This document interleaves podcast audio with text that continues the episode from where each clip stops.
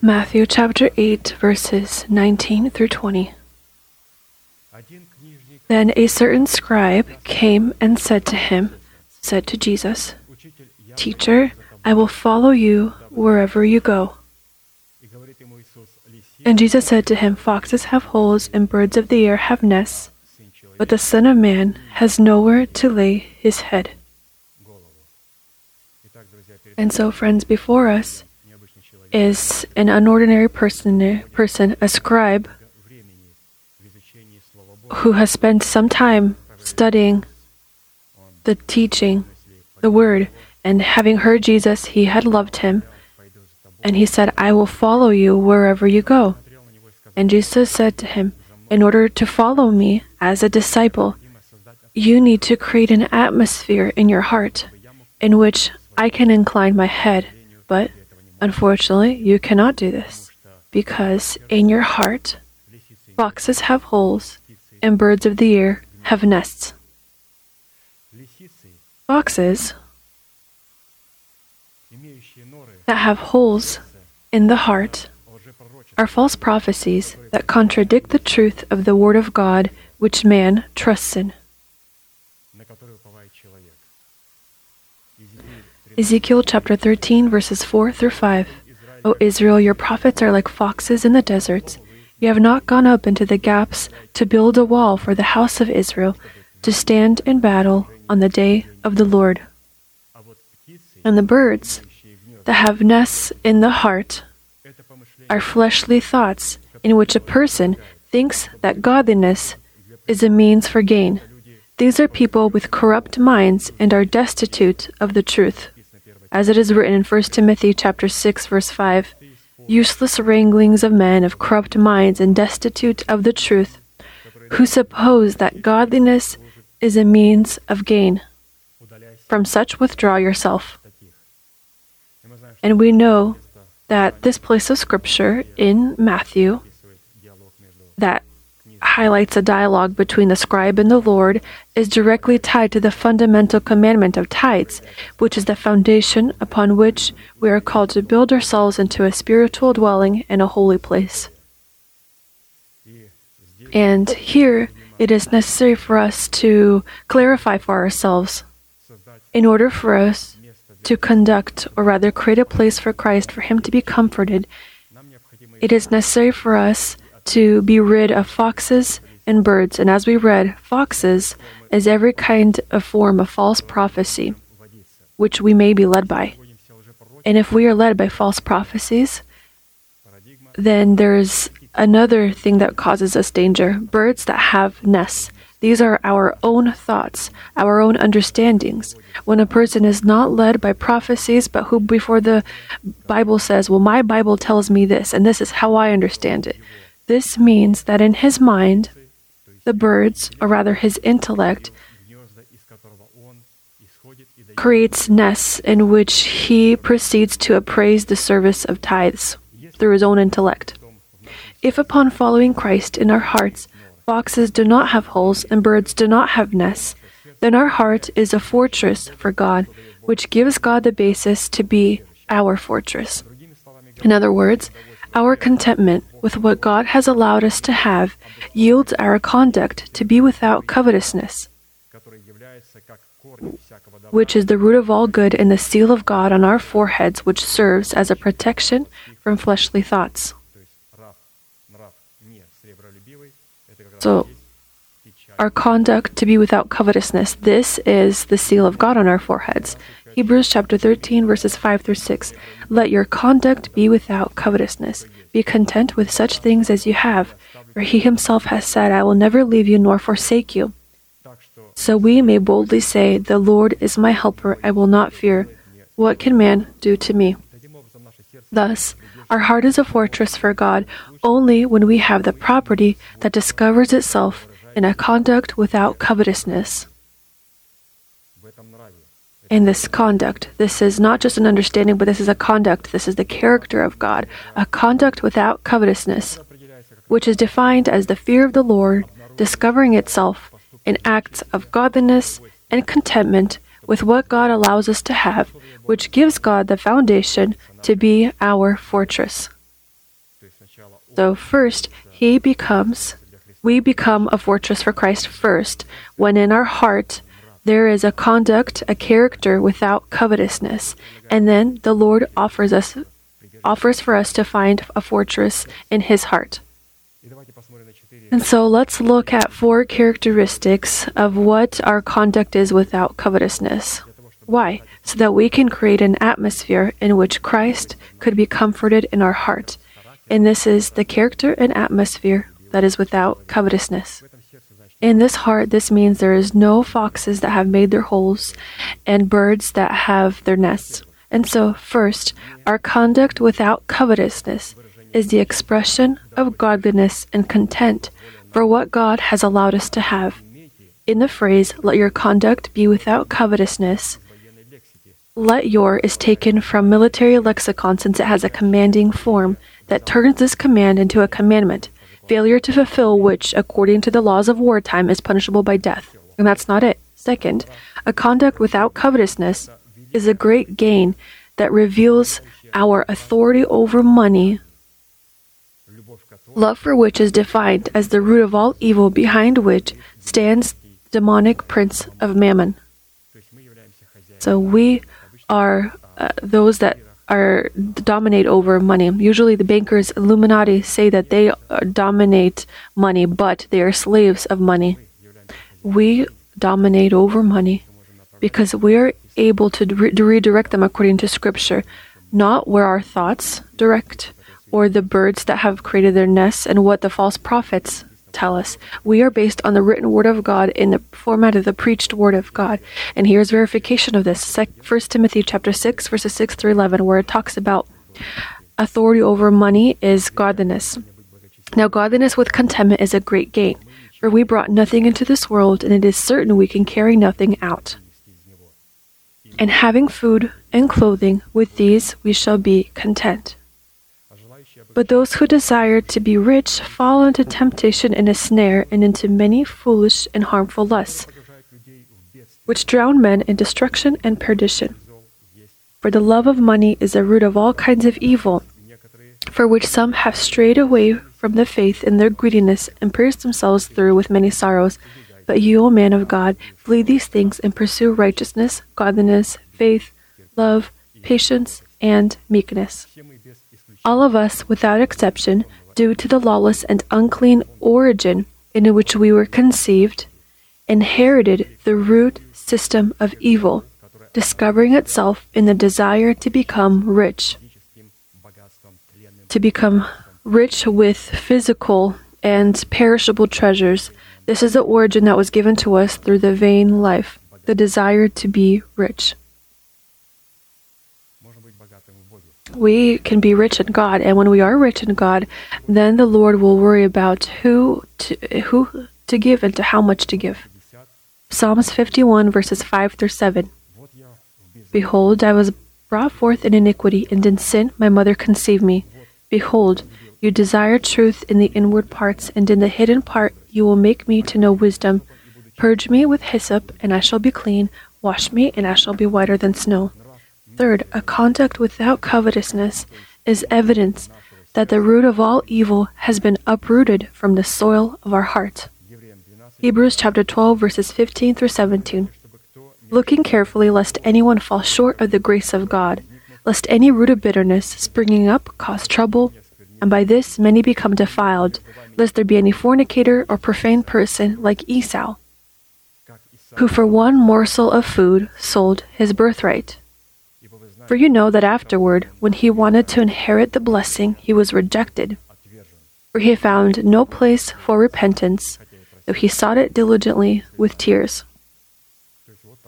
So, this is what happens to those people who do not have the character of God. But those who are, who do have covetousness, who try to, while their parents are living, to share their inheritance. These are wicked and lawless people who, to, who divide their spoils while their parents are still living. With these people, we should not speak. We should not listen to them.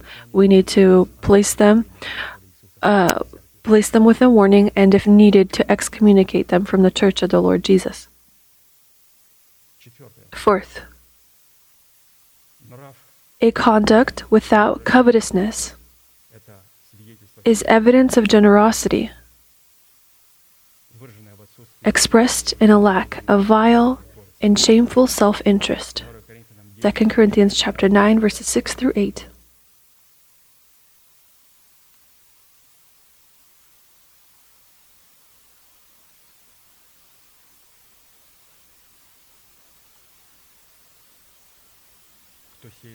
But this I say he who sows sparingly will also reap sparingly, and he who sows bountifully will also reap bountifully. So let each one give as he pur- purposes in his heart, not grudgingly or of necessity, for God loves a cheerful giver. And God is able to make all grace abound toward you, that you, always having all sufficiency in all things, may have an abundance for every good work. And so we have read together how it is is necessary for us to create an atmosphere so that Christ could find rest in our hearts. And so we talked about how, and we decided that we will not allow false prophecies, prophecies as foxes to create holes in our hearts. We will not allow our own intellect in the format of birds to create nests in our mind. We have chosen to create an atmosphere which is a conduct without covetousness. And if very quickly we d- define what conduct is without covetousness, this is first the expression of godliness and cheerfulness and contentment for what God has allowed us to have. This is authority over money. This is evidence of uprooting from love of all money and uh, the generosity that is present and covetousness that is not. We right now are going to sing up psalm together and thank God that we have a great privilege to be in this place and to hear these wonderful words and to create a wonderful atmosphere in our heart so that Christ could incline his head in our heart. He can incline his head in our heart if it is going to be generous, if it is going to be deprived of covetousness and self gain, when we do not search for our gain, but the gain for our brother. And this will create a wonderful atmosphere for the Lord. Let us stand and sing a psalm together.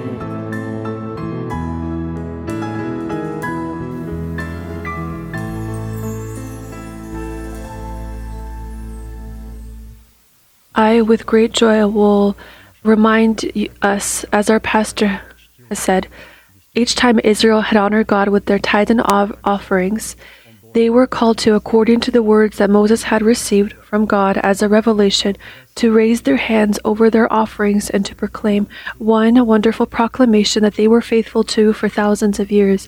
We, being that same Israel, tied to that same root, drinking from the same olive tree, will do the same thing. Please raise your right hand, a symbol of your righteous act, and pray along with me. Dear Heavenly Father, in the name of Jesus Christ, I have separated the tithes from my home and brought them into your home, so that in your home there may be food. I did not give it in sorrow. I did not give it impurely. I did not give it for the dead. I deeply believe in your unchanging word, and I am glad that I have the privilege to express my love and to acknowledge your authority.